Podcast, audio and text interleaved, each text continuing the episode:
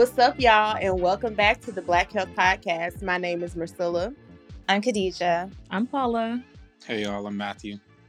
And today we are back with our first podcast of the new year. You know, mm-hmm. getting a little late start, but it's okay because the whole squad is Let's together again. Welcome yeah. back, Paula. Thank you. um, so you know, we have to always get started with an icebreaker. So, since this is our first podcast of the new year, I want to ask you all, what are your guiding themes or theme for this year? And let's start with Paula. Okay. you saw I was ready, so yeah. but um, so yeah, like lately we were talking about this mercy. Lately, I've been thinking about like just when I have situations with people or whatever, and it's like giving me a bad feeling or giving me the ick or whatever it is, like I'm learning to like trust my gut mm-hmm. and to not like um convince myself that I'm wrong for not liking something and just being like, how I feel is how I feel. That's my theme for 2023. It's like, mm. I believe in myself mm-hmm. and mm-hmm. I trust myself. And so if something doesn't feel right to me, I'm gonna just go with that. I'm gonna lean into that actually. Um, and not, yeah, try to like talk myself out of anything because every time I've done that, that's how I end up in worse and worse situations. So mm-hmm. I'm just cut it short. So you be knowing. Yeah, exactly. Does it work the opposite way too with things that you like and trusting that you yeah, like those things? Yeah. Exactly. Yeah. So things that I really like, I'm gonna be like, I'm also gonna lean into that. So just like, yeah, like how I feel, I'm gonna like honor that, like kind of in the first feeling. I'm not gonna stick around trying to convince myself or figure out more or whatever. It just is what it is. Like, yeah, I am 31. I be you forgetting. Sure? I'm, I be forgetting. But yeah, I'm going into 32 this year, and I just feel like after 30 plus years of experience with life, like I know what works for me and what doesn't. Mm-hmm. So, mm-hmm. yeah, that's real. Shout out to the clarity like that that comes in your 30s. Yeah, exactly. Plus that black woman intuition. Mm-hmm, mm-hmm. Never, never failed me. Never she ain't never wrong. Mm-hmm. How about you, Marcella? Um, so I think my theme has been like purpose.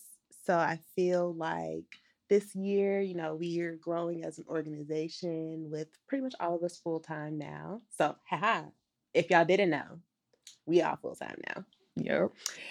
So, just that and like, like, okay, now, like, what does that mean now? Like, mm-hmm now that we have that capacity and just in general just other parts of my life like just finding the purpose and the meaning in all of it and walking in that. Mm-hmm. yeah i like that walking in your purpose. Mm. i like that. i don't know it feels nice it's cool. A little yeah. scary but you know i like it.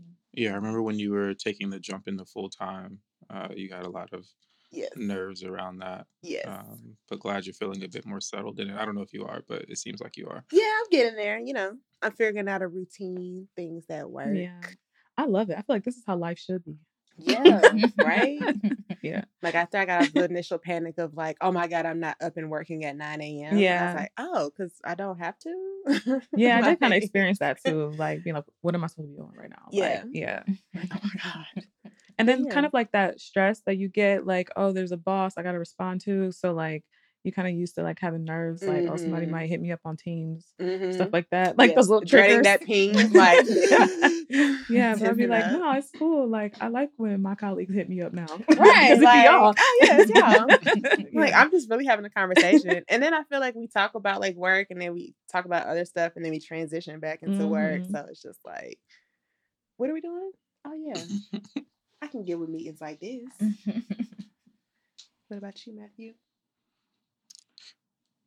It's discipline, like it is every year. um, yes. I don't know. You know, I think I try not to like subscribe to the like elevation. I'm always trying to get better type mm-hmm. type thing. But I think for me, um, it's like refinement. Like I just want to get the things that I'm good at. I want to get better at them. Um, I don't necessarily need to like add on new skills or always trying to like mm-hmm. expand myself. But you know, the things that are important to me, I want to be there for them. I want to show up for them. Um, yeah, just you know, yeah, be better. Refinement. I like that. Yeah. Becoming a master at what you're already good at. I like that. Mm-hmm. Mastery. you like master. that sounded a little strange. It did. It's but okay. It's okay. I do like the framing of like refinement, honestly, more. Well, uh, refinement as like discipline because I feel like with discipline that can get very caught up in like capitalism and sure. like just like it could like be it can turn make... negative very, yeah. very fast like a rat yeah a rat yeah. race so but I do like kind of that refinement and getting just improving yeah trying to be a better runner better person better co-worker all of those things. Oh you go Matthew. Thank you. How about you Khadijah? Um, I would say um kindness to myself okay. Mm-hmm. and grace to myself and others. so mine I feel like for me if I set a goal like discipline, I that would like put like too much pressure on myself. So I feel like for me like setting the opposite I'm not sure if like not, that's not, not the opposite, opposite yeah. but just something that just taking pressure off myself. Yeah. Um, because I feel like I can get very caught up in like perfectionism mm-hmm. and like constantly feeling like I'm not doing enough, um, mm-hmm. um, or like I can do, be doing more. So I feel like, mm-hmm. um, just being kind to myself. Yes. well, That's important. Yeah. yeah. Give yourself grace. Would you describe yourself as like a type A personality? Um, I sometimes yes mm, mm-hmm. it, yeah i i think for for like the like professional like academic side of oh, myself.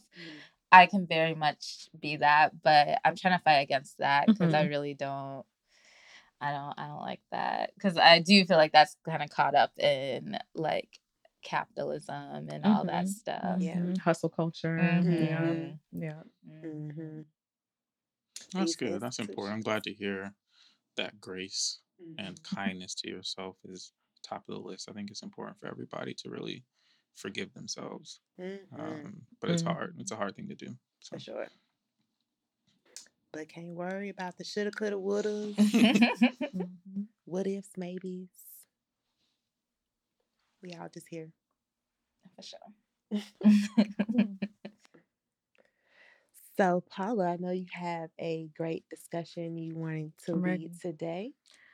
Yeah, so this topic is really interesting. Um, basically, I saw a tweet online that was about how there's been like a rise in cancers in young people.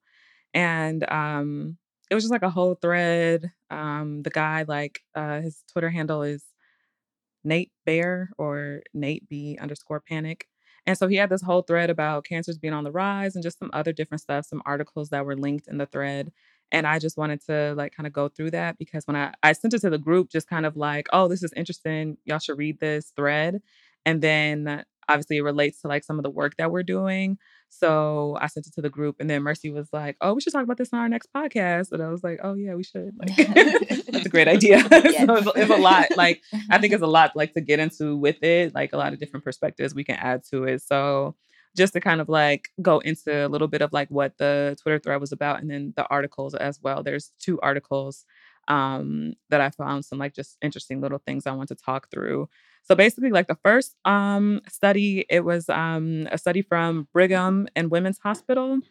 And it was basically like a very long, I forgot the years, but it was a long study that they did like a lot of different um, data points, different people's data that showed that cancer is on the rise amongst um, people younger than age 50. So, kind of like younger people.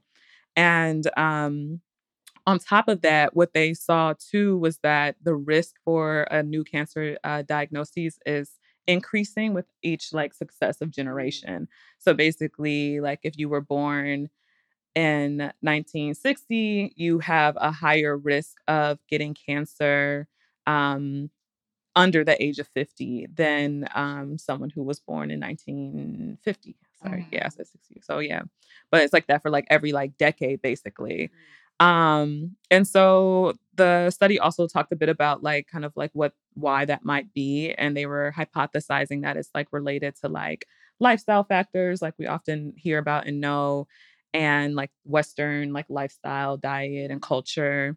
Um, and things like uh, smoking, alcohol consumption, like those things have kind of been on the rise too um, since like the the data that they started with. Um, so I think they were kind of looking at like the 1950s um, to like 2015 or something. Mm-hmm. And so just obviously since like the 50s, like mm-hmm. a lot of these like sedentary lifestyles, like that kind of stuff is, has been on the rise. It's more common. Mm-hmm. Oh, and they were also some they found some data that showed that like this this like rise has been um it was you saw it really steeply happen in the start happening in the 90s mm-hmm. um and mm-hmm. since then um each new decade has a higher um risk of being diagnosed with cancer at a young age so yeah so i wanted to like talk about that a little bit um so like the part about like the lifestyle factors i think that for me when i was reading it i was kind of like i think we can go a little deeper than this mm-hmm. like yeah, it just being yeah. about smoking and um people not eating healthy. Of course, they said obesity. Mm-hmm. Um, uh, should I keep going? Okay. so, so like, of course, they said obesity, um, alcohol consumption, all that kind of smoking. I think I said that already, but yeah, mm-hmm. but like individual behaviors mm-hmm. basically. Mm-hmm. So, yeah. um, and then they were saying like other like comorbidities, um, like type two diabetes, um, is something that's related to a higher risk of cancer as well. And that's mm. also been on the rise.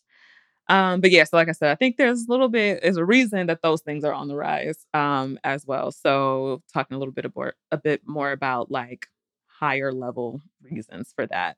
Um, and then the next um, study or article that uh, the guy that whose tweet I initially saw his thread that was linked that was also like super interesting.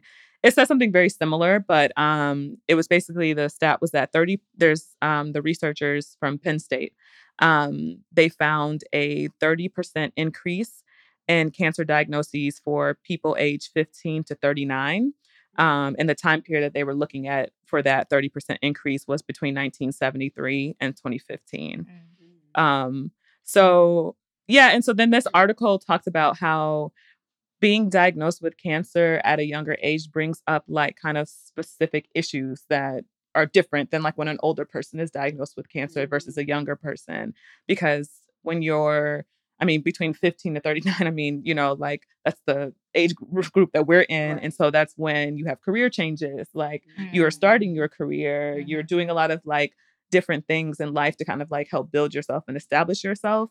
Um, and so to get a cancer diagnosis somewhere in that um, time period really can change the trajectory mm. of your mm-hmm. life. So, mm um, like financial stability. And we know that like medical debt is like one of the biggest reasons people go into yeah. poverty, actually. Mm-hmm. Yep. Um, and so, you know, if you get a very serious diagnosis like this, that's affecting your whole like wealth building right. and yeah. income opportunities. You might not be able to work, you know, for a long time, things like that. So it, it, it's quite interesting, like to get diagnosed like this at a very pivotal point in your life. Um, yeah, and then the other thing too is like uh, most young a lot of young people don't have health insurance you know so like that's also contributing to like why you could be mm-hmm. more likely to get into debt um, and it just like totally derailing your um, your financial stability and economic stability which is a social determinant of health mm-hmm. and um, and then as well then um, when you're younger younger people are more likely to survive um, cancer but then they have obviously an increased risk of like those long term effects because they have more kind of like of their life left. Yeah. So it's things like more likely to get heart disease. And then um, I also found this one interesting. Like, then you have this increased um, potential like fertility issues. Mm. Um, yeah. And I, I mean, I could talk about like a personal, like, kind of like someone in my family who similar, like, yeah. And then like getting cancer like later in life, mm. obviously your risk for that increases. So, yeah. So I thought this was interesting too. And I was thinking about how, like, I have a very huge family, as y'all know, and I always talk about. and so, whenever we talk about issues with Black people, it's always somebody in my family who is dealing with it. And like a lot of times, multiple people, because it's like, yeah, I'm I'm every Black person. Like, y'all all related to me, basically. Right. Yeah. Like, so yeah, like I have a cousin who's in their 30s and just got like diagnosed with cancer, is dealing with like cancer. And then, mm. you know, it's like it's like so much like these things I'm like, oh, I'm really like seeing this happening, like play out in real life for Black mm-hmm. folks. Um, oh, and then the other thing about this second study that I wanted to mention real quick was that um, the study included 500,000 people. 80% of the participants were white. Oh, and so, yeah, so like they were kind of talking about, like the article I was reading was talking about how, like, that is pointing to how Black people do not, or people of color, you know, non white people do not have access to um, health insurance and then are not getting that's why they're not linked into like this research mm-hmm. but then that is also a huge issue like more broadly for the topic that we're talking about because that's showing like obviously cancer is on the rise for those people as well mm-hmm. but now they're not getting diagnosed probably or they're getting yeah. diagnosed at much later stages mm-hmm. um you which know which we know happens mm-hmm. so yeah so i said all that to just say like that's kind of the topic for today. Um, and then particularly like kind of dissecting like what does this mean for black people, you know? Um, like so this is research this is actually globally it's showing like these mm. cancers are on the rise for younger folks um, but i think you know what we always try to do is have a perspective where we talk about what it means for our specific communities that we belong to mm. um, and so yeah so i kind of want to start off and just kind of pose a question to matthew um, as really like our front man and our lead for our Good Down There colorectal cancer program. So we have this program. Um, it's a partnership with Cottonelle. It's called um, Good Down There. And what it aims to do is to increase the number of Black Americans who um, get screened for colorectal cancer and just provide like education and resources around the disparities.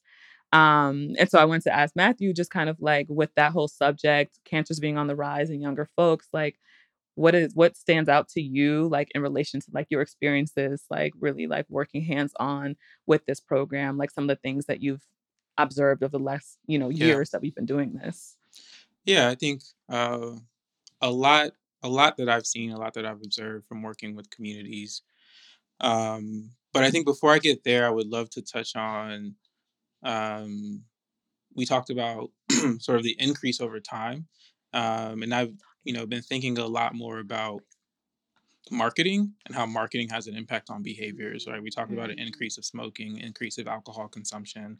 Um, I think there's one side where people are going to vices due to stress. Mm-hmm. Uh, but I think, eh, I mean, it's been shown in evidence that advertisers are marketing in our communities these um, cigarettes, mm. um, alcohol, yeah. and, and, like low grade alcohol as well. Um, and I think that has a direct impact on consumption. And I think we have to really think about and, and hold advertisers, companies accountable on how they market to our people, mm-hmm. um, given the impacts that we know these these products have.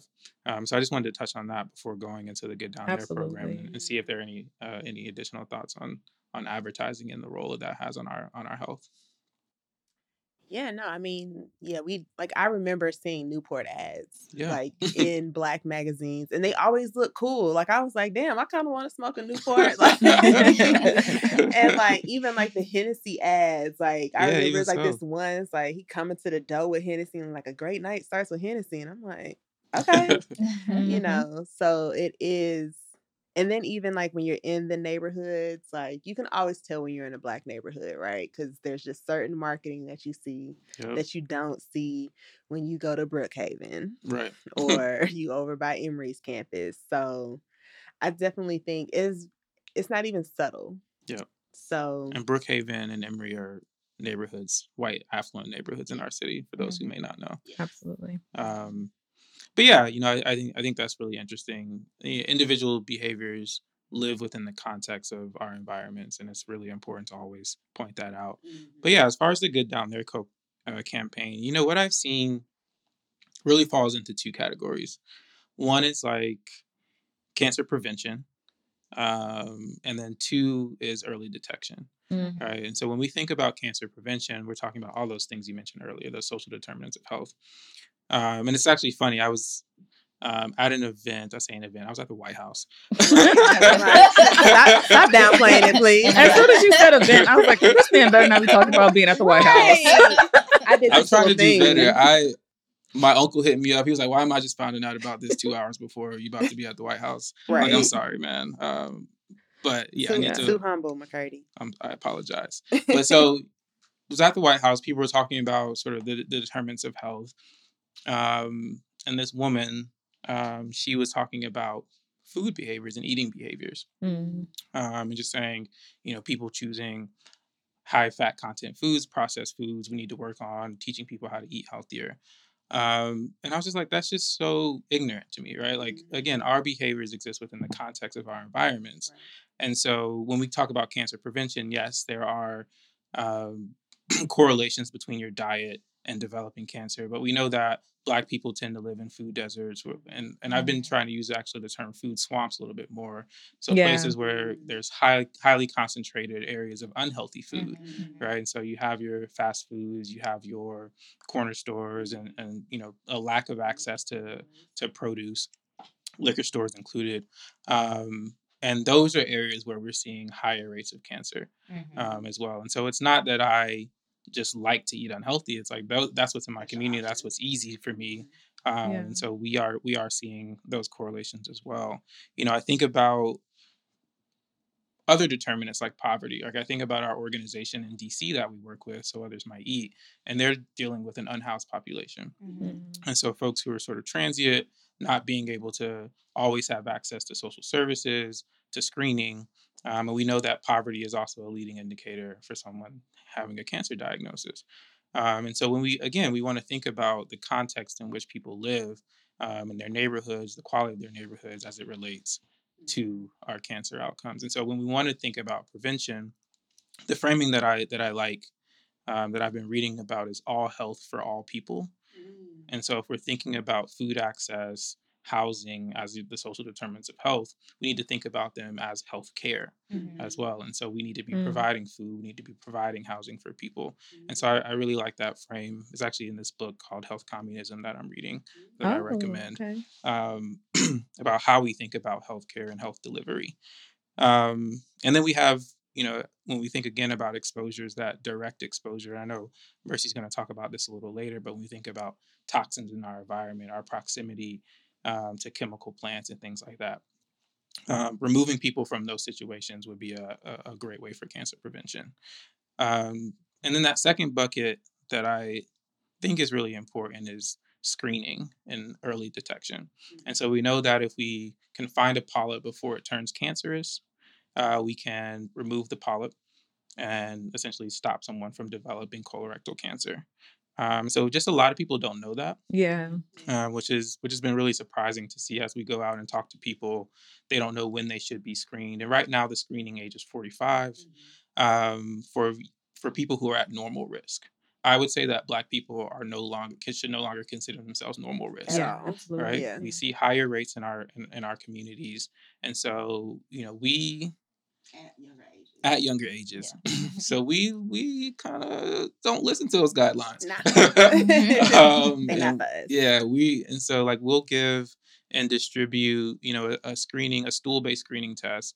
Um, you know, I think to folks who who and allow folks to assess their own risk, right? Mm-hmm. Like, do you think you need this? Is there a history in your family? Have you noticed a change? And we'll allow people to take that stool-based test home with them uh, if they want to. And I think I think that's really key is giving that knowledge, but also giving them people the, the tools mm-hmm. to then screen themselves.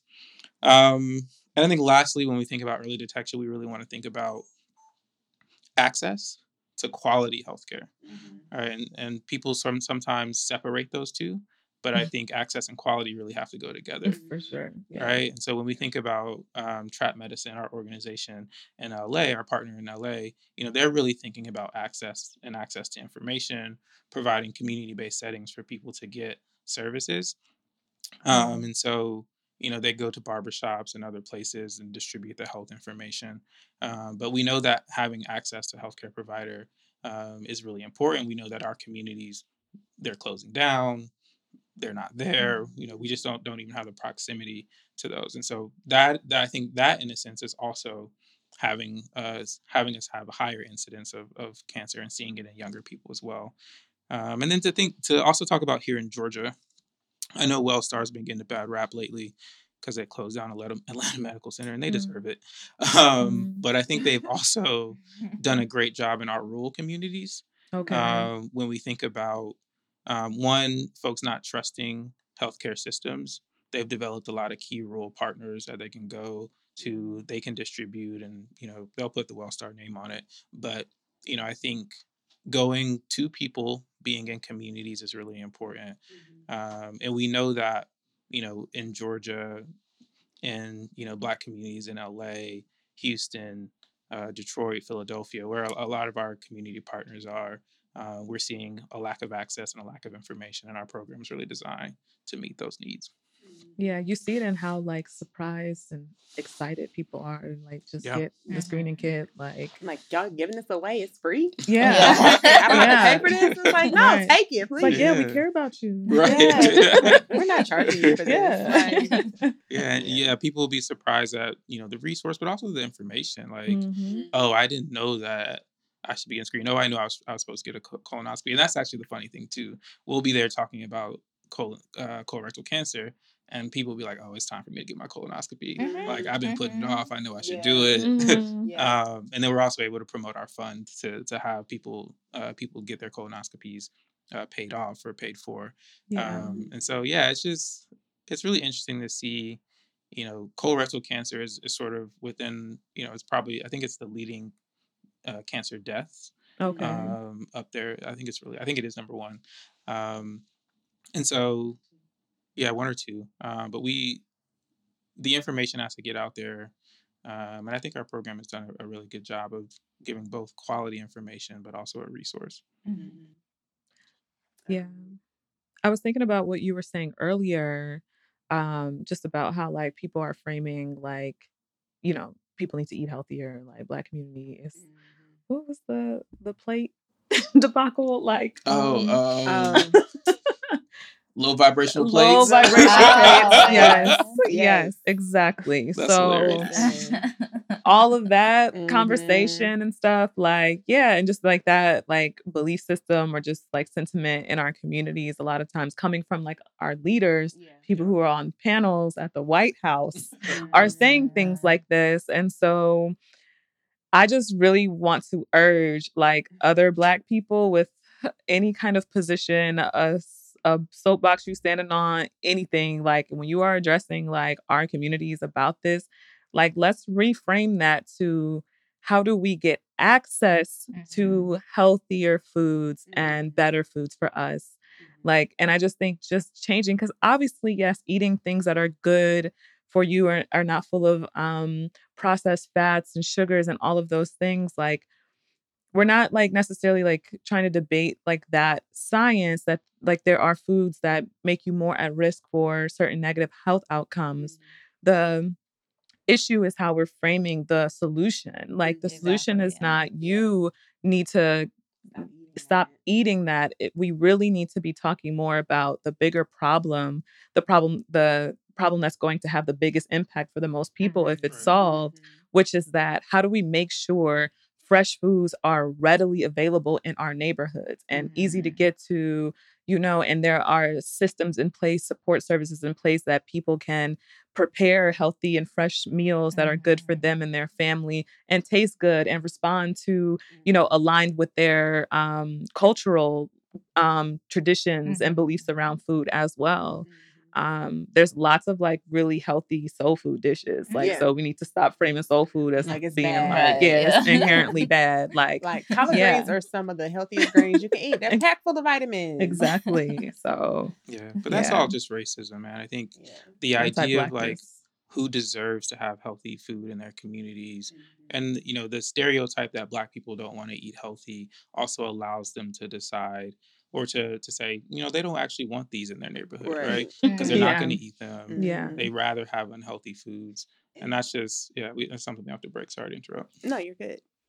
No, I was just going to add on to that. And it's like, and then, like, even part of that is healthy foods are usually way more expensive. So yeah. if you're putting these expensive places in communities where the average income for a household of four is 32000 and then you got this place that's selling $17 salads right. and they trying to feed their whole family, if they can take $20, you can take $10 and go to Wendy's, mm-hmm. get you burgers, fries, nuggets some spice, for everybody. Some spicy nuggets. Some spicy nuggets. Listen, that four for four saved me many a nights in college. Delicious. Yeah. Okay. Five, five, four for four. You know so was like, not everybody got food. yeah. Versus, okay, y'all, we got this one salad. Mm.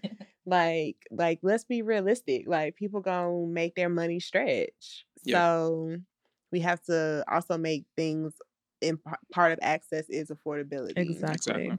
And so I have seen um Goodr. It's this company that's based out of Atlanta. I believe. Yeah, they're great. Yeah, they set up like a new mobile grocery store that mm-hmm. goes oh. into communities and groceries are free mm-hmm. and like had a whole bunch of stuff. So I thought that was cool. So programs like that are awesome. Yep. But like I mean, that's the only one I know of for real. Yeah, and it shouldn't take private industry to solve our problems. exactly. Right? Like this is a function of again, uh, social well being that should be paid for. Mm-hmm. And kind of off topic, but a little on topic, and maybe like a little hotepish. But oh I love all the caveats. Let's, I want to hear this now. so no, so I was like reading on the internet, and they were just talking about how like in America, have you noticed like there are no trees that just like grow fruit that are just like easily like on the street like when you go to like other like caribbean mm. countries or things like that and it's just like oh you can just pull a mango off a tree or something but they say like and then on top of that how like the pollen gets worse and worse every year mm. and it's because they are planting more male trees instead of the female trees because they don't want the fruit bearing trees, trees. to provide people with free food because they want you to pay for the food. Exactly yeah, yeah. and they don't want to clean it off the streets. They don't want to clean it off the streets so they'd rather fuck up everybody with these seasonal allergies. Now we got to go to big pharma and get all these allergy meds. Mm-hmm but can't get no fresh fruit. I'm just saying. Mm-hmm. Makes perfect sense to me. Yeah, I'm with you. I'm, I'm following. Yeah. yeah. I was like, oh, that's very interesting. Mm-hmm. Don't give the hoteps credit for that. Okay, yeah, right. I mean, I just had to. I had to throw it in there. I didn't think it was hotepy, but you know, sometimes y'all be telling me I be hotepy, so I just had to put that in there. when you start off with I read on the internet, I mean, that's what I'm saying. You just never know where it's going to go. But I thought it made sense. Yeah, but I know, um, you know, we have been touching on some of these like cancer valleys and, and cancer areas.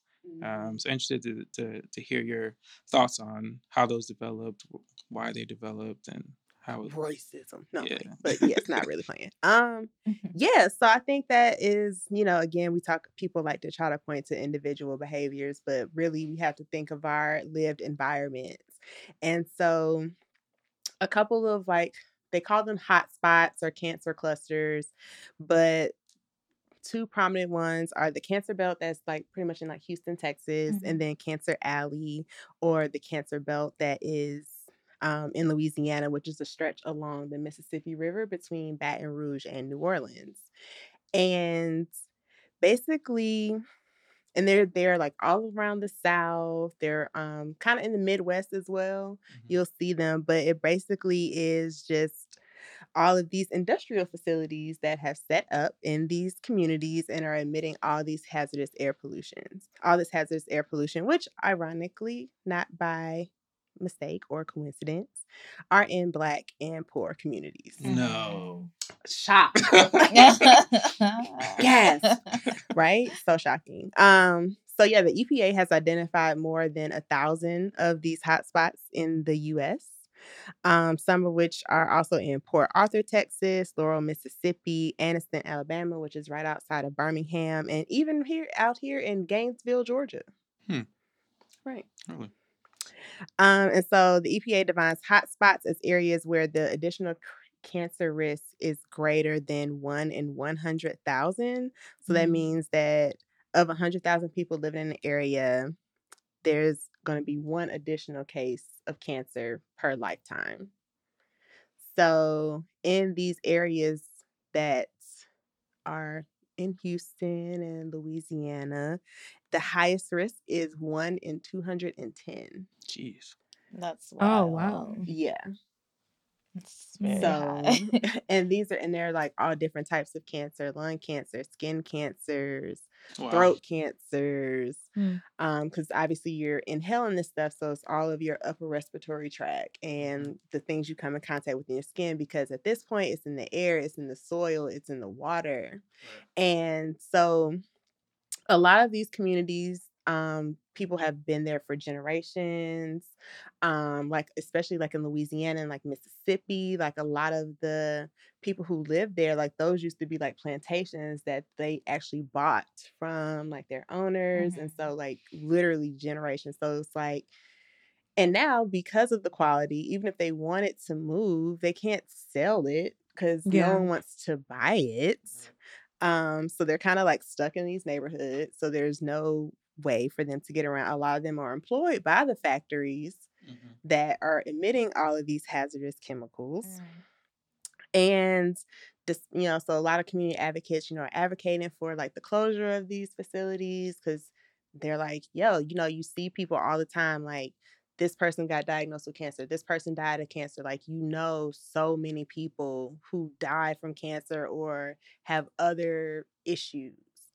And so advocating for these, but of course, corporations are just like um, a literal quote from one. It says, It is believed that the social and economic benefits of the facility outweigh the environmental impacts.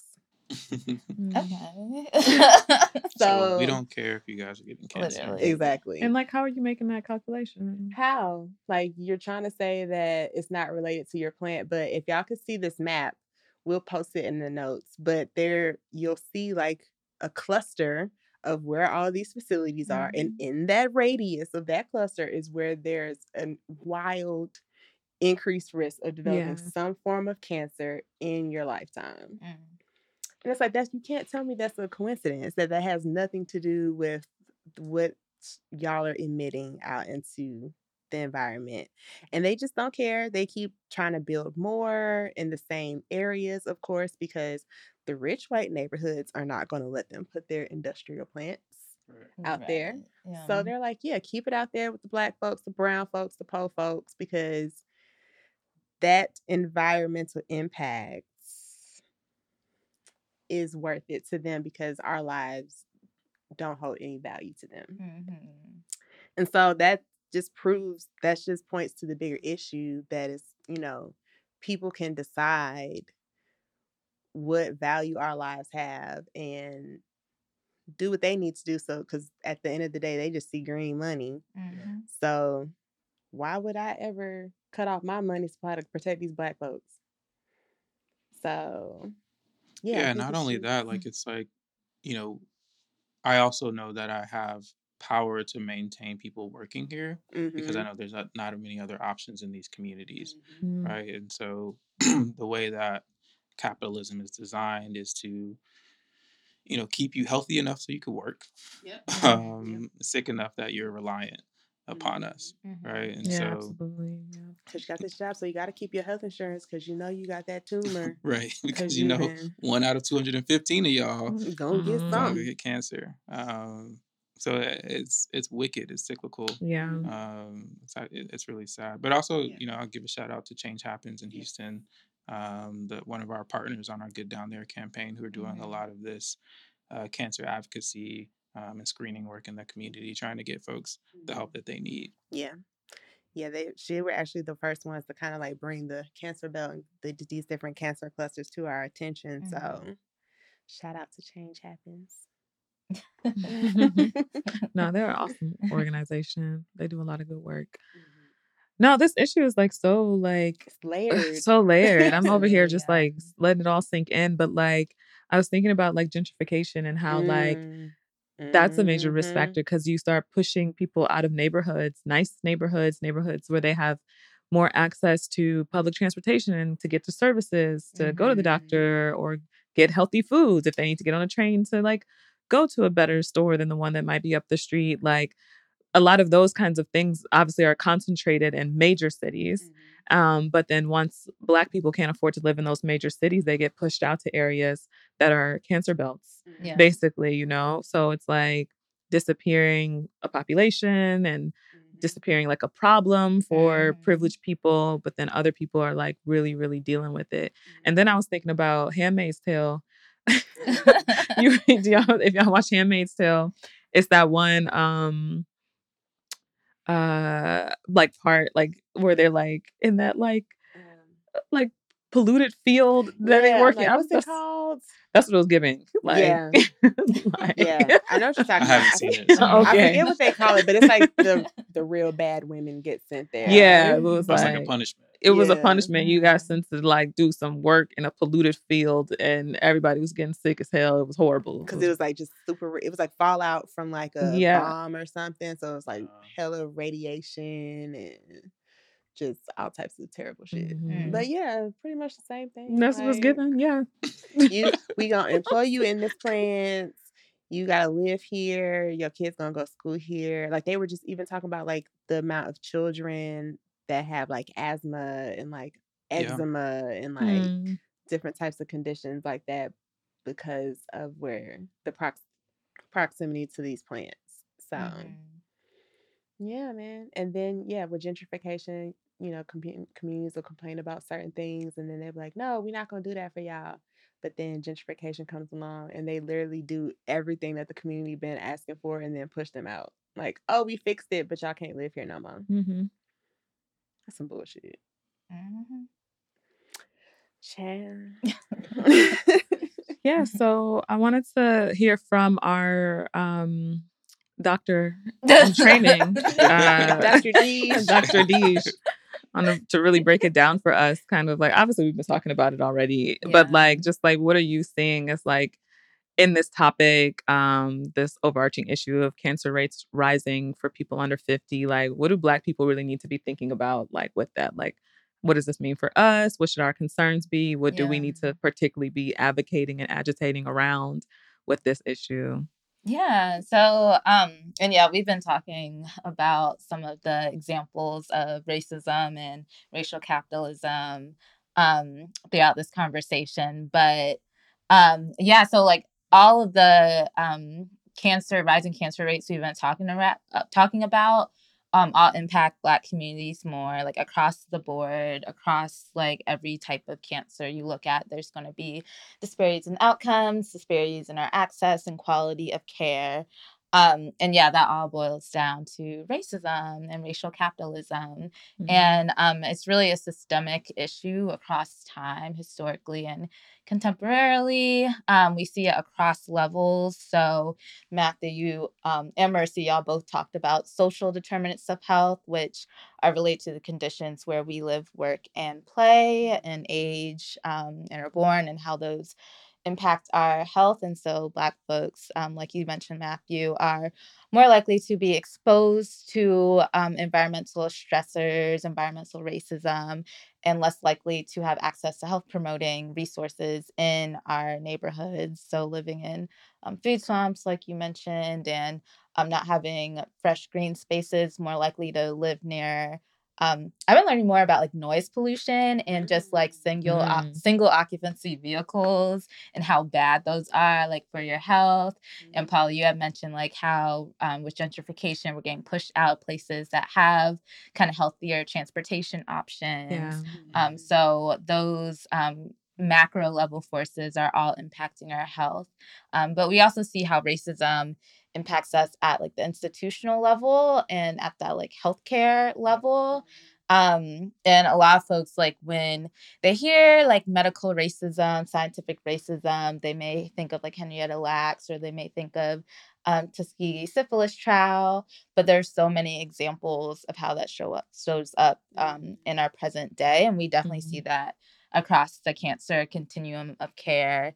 Um, so, Paul, you had mentioned like even before the step of prevention, like getting us into clinical trials, um, and how Black folks are less likely um, to be in clinical trials because of um, just centuries of medical scientific racism and like the inherent untrustworthiness of um, scientific health institutions, making us um, less likely, um, understandably, to want to engage in that um, in that space. And you also mentioned health insurance as well.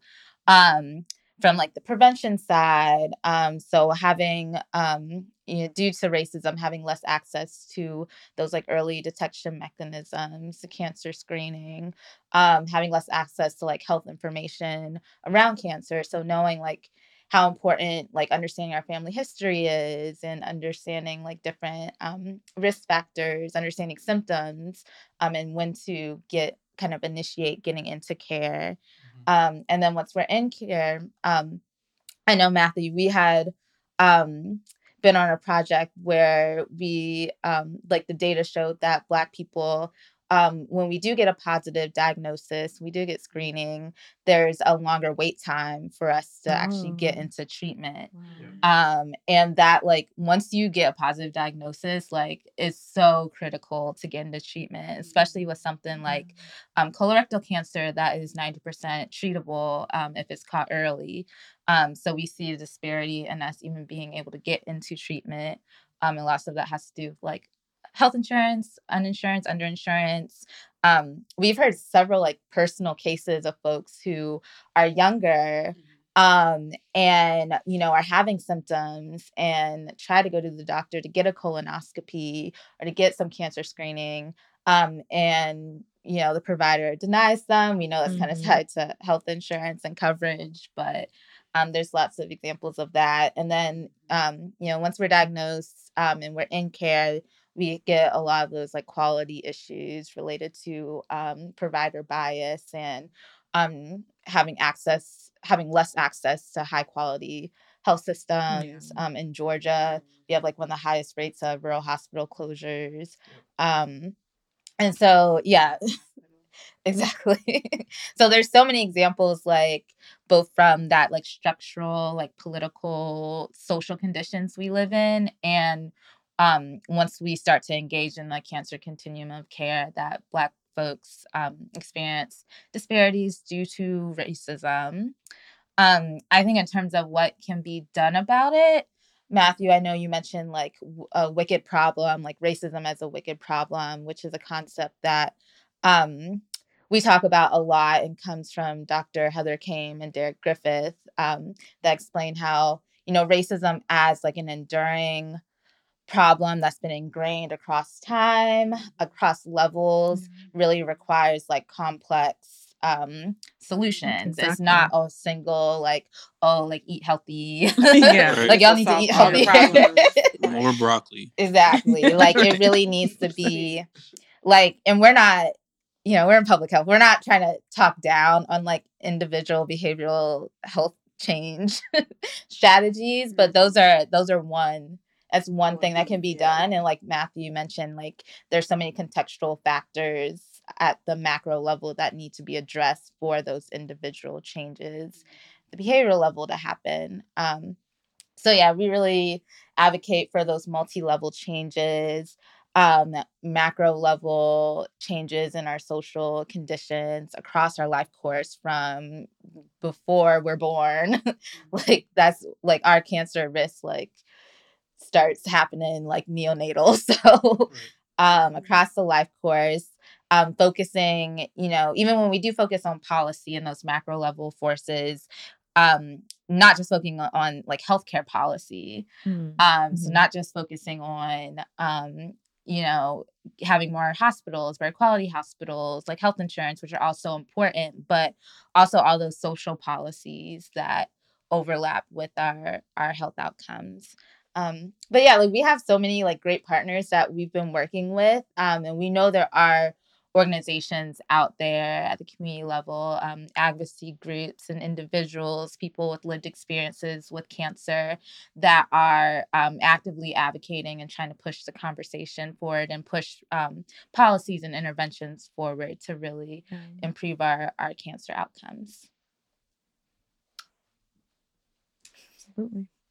Man, this is why she's going. This is why you're gonna have the credentials because you just like educated us down. Like Dr. Deej be spitting. Yeah,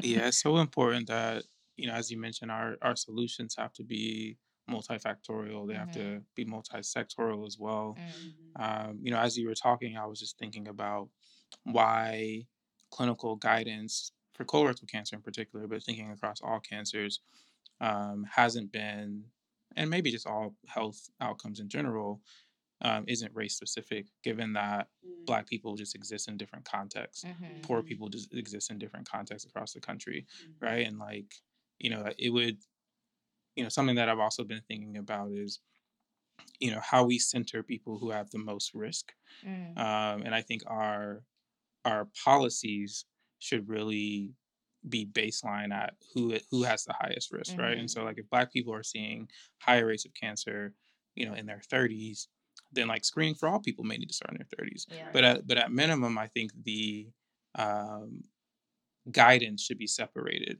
for people who are at a higher risk. Mm-hmm. And right now, the mm-hmm. guidance is for people who are at a normal risk. Yeah, I see what you're saying. And not for people who are at, who may be at a higher risk. And if you have a higher risk, you're just like, now what? I have to trust my doctor who doesn't really know me. I have to mm-hmm. trust yeah. all of these other institutions who weren't built to actually support people who look like me. Mm-hmm. Um, and so, you know, that may be something that we want to get more into is, is looking at clinical guidance and clinical policy and reimbursements um, and yeah, how people yeah. get reimbursed for those procedures as well mm-hmm. as a means of intervention. Mm-hmm. Yeah, I like that. Mm-hmm. Yeah, multifactorial problems gonna take multifactorial solutions. Mm-hmm. So, and time and money. So donate to Black Health. Plenty money. you said it so aggressively www.blkhlth.com forward slash donate. Thank you. Um, well, this was a great discussion, guys. Yeah, it was good. I'm glad all of us are in the same room again. Yeah. it gives me the warm and fuzzies. Welcome back, Paula. Thanks. It was a long journey. You My did. plane went from South Africa, no, Johannesburg in South Africa to Cape Town. So that was like two hours. Then it went to, so people got off and on in Cape Town. And then the lady who got on next to me was very annoying. Mm. Um, she like fell asleep. Like, so okay, we had like a three person row, but like no one was in the middle. So mm. I'm in the window, she on the aisle. I'm like, great, good, you can be over there. and then she like kind of immediately started putting stuff in the middle seat. Like, who gave you dominion oh, over the middle seat? Right. Like, I'm also here, uh-uh. and I was here before you uh-uh. actually because I got on in Johannesburg. Yeah. so she started putting stuff in the middle seat, and then so she was already annoying me. I knew she was about to start getting on my nerves. And then, of course, we go from um, Cape Town to San Juan, Puerto Rico. I don't know. Okay. Yeah. Anyway. So in that flight, then she started like going to sleep. And then, like, at one point, she was sleeping this way in the middle seat. Oh. So she's right here next to me now. Oh. Her head was next to me. In your lap. No, actually, she started the other way. So she started with her feet. So then oh. I was already kind of like, you don't get your uh-uh. white feet. Um, she, was, she was barefoot. She wasn't barefoot. She had her shoes on, but even still, yeah, I'm like, almost, yeah, even almost worse, right? Yeah. yeah. I just don't get get your whole foot, whatever's on it, away on from me. Yeah. Mm-hmm.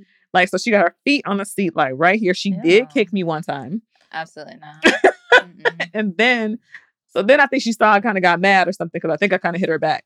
and then so then she flipped over and then had her head there. So now it was like she was cuddling me like she was my baby or something. Like, get out of get why is your head in your right lap. here? Like look at Matthew's face. I'm just trying to figure out the size of this person. Like how did they I mean, she how was she, like how does she fit in the seat? She was like crunched up, you know, yeah. like in a fetal position. But like had her pillows kind of leaned up again. I was oh, like, she girl, brought pillows too. No, like the pillows that they give you, you know. Oh, okay, gotcha. But somehow she had like four of them, so she was stealing pillows. yeah, yeah. She was hoarding she took, pillows. She took yeah. middle seat pillow. Yeah. So yeah, so she was just all over the place. Her pillows was falling, and I was like, you know what? Like you're like ruining the whole experience of not having someone in the middle seat because right. now you're doing right. the most in both seats. In both like, seats right. right. You two seats wide at wish, this point. I wish I had someone to separate us. That's what I was thinking. I was like, actually, I wish there was somebody sitting here.